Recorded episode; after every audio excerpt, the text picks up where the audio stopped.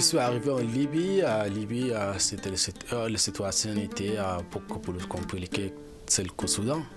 Et je suis arrivé dans une ville qui s'appelle Kofra, c'est la ville frontière avec le Soudan.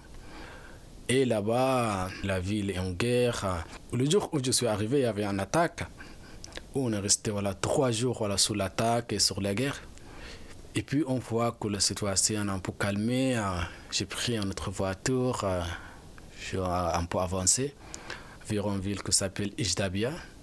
Et j'ai resté quelques jours à Ijdabia. J'ai travaillé, j'ai gagné un peu d'argent pour que je puisse voilà, avancer.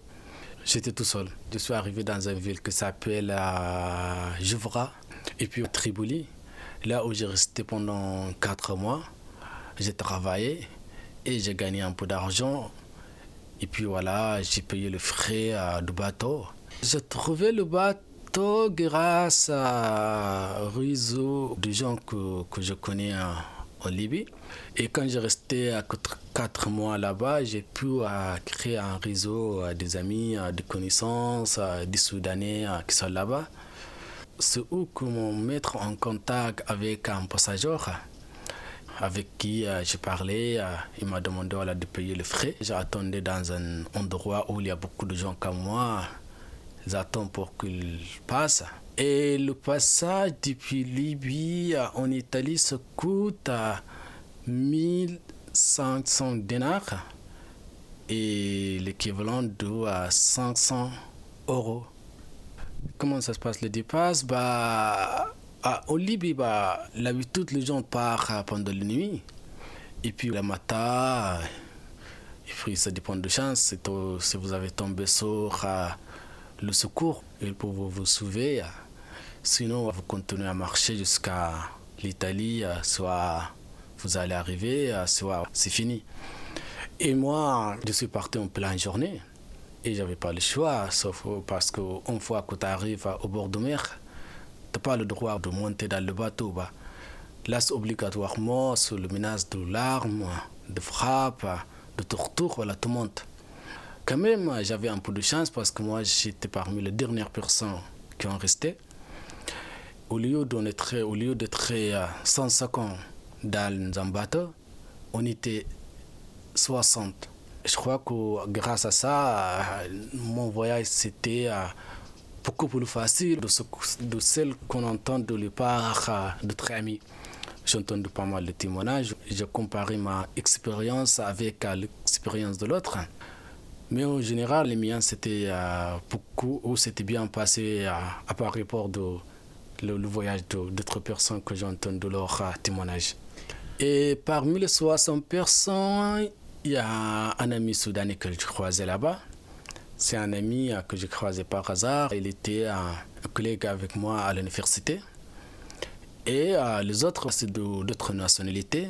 Mais il y a des femmes enceintes, euh, il y a des enfants. Le plupart euh, des gens, voilà, ils étaient des gens à mon âge. Et euh, on est parti euh, en pleine journée et puis on est passé euh, la nuit en marchant en bateau, en naviguant. Dans le bateau, on n'a rien que le, que le sens et puis une boussole. Et malheureusement, on a perdu le boussole à 6 heures après le départ. C'est un quelque parmi nous qui a été enfermé pendant quelques heures. C'est lui qui l'a piloté voilà, le bateau. Et euh, jusqu'à demain, 4 heures du soir, où euh, il y a des secours, euh, c'est un bateau de militaire anglaise qu'on est arrivé et où qu'on nous sauvait jusqu'à l'île de Sicile.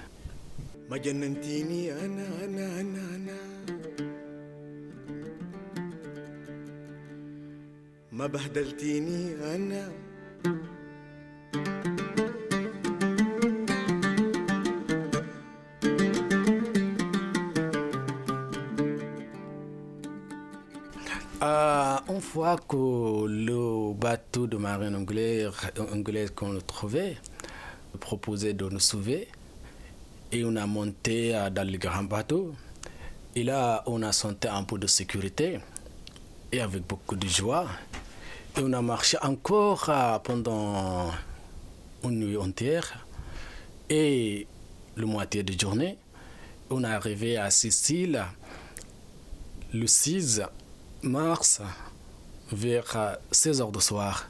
J'ai quitté le Libye le 3 mars 2017 et je suis arrivé en, en Italie le 6, c'est-à-dire que trois jours après. Et là, il y a un Coarus, l'association de Coarus qu'on a accueilli. On a fait le print digital en Libye. Non, en Sicile, pardon, en Sicile. Et puis voilà, on a dormi là-bas, dans le même endroit, c'était un espace de camp. Et puis on a dormi là-bas. Et lendemain, on est parti euh, en bus vers euh, plusieurs villes parce qu'on était nombreux, vers 200 euh, personnes. Moi, ils envoyé dans un village qui était juste à côté de Rome, où je restais à trois jours. Moi, j'avais pas envie de rester en Italie parce que j'ai croisé des gens qui étaient devant moi là-bas depuis 5 ou 4 ans.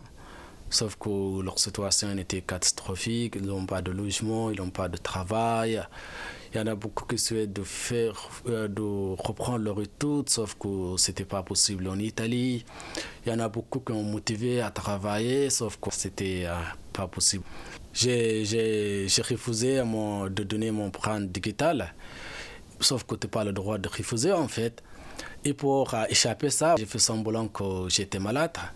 Bah, dès qu'ils m'ont amené dans l'ambiance, à, à l'autre hôpital qui était très loin de le camp, où je restais pendant quelques heures. À ce moment-là, ils ont tout fait, même les polices sont partis. Et puis ils m'ont ramené encore une fois à la camp. À ce moment-là, c'est tout fait. J'étais, j'étais le seul que n'ont pas pris mon empreinte digital. Et puis voilà, je crois qu'ils m'ont oublié. Quand j'étais en Libye, j'ai un ami qui a déjà arrivé en Angleterre. Du coup, c'est lui qui m'a conseillé en disant que oui, ce serait mieux de refuser de donner ton empreinte digitale, mais c'est presque impossible parce que euh, les polices italiens ils vont te torturer, peut-être même ils vont te renvoyer au Soudan. Mais euh, débrouille-toi s'il y a des possibilités par lesquelles tu peux échapper, de ne pas donner euh, ton empreinte digitale, ce serait mieux. Et moi, pendant toute la période où j'étais en Libye, j'étais en train de réfléchir comment je peux échapper ça.